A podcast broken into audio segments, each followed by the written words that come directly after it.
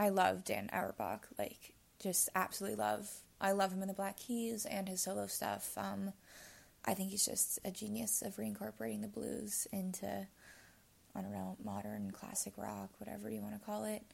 Um, but yeah, this song just came out a couple days ago, and it's cool. I don't know if it's like officially sampled or not, but the little twangs in the beginning remind me of Son of a Preacher Man like the exact, um, just like the exact same sounds. I feel like it's just repeated and reinvented, which is the heart of originality. So I don't know. I love this song. It's been on repeat.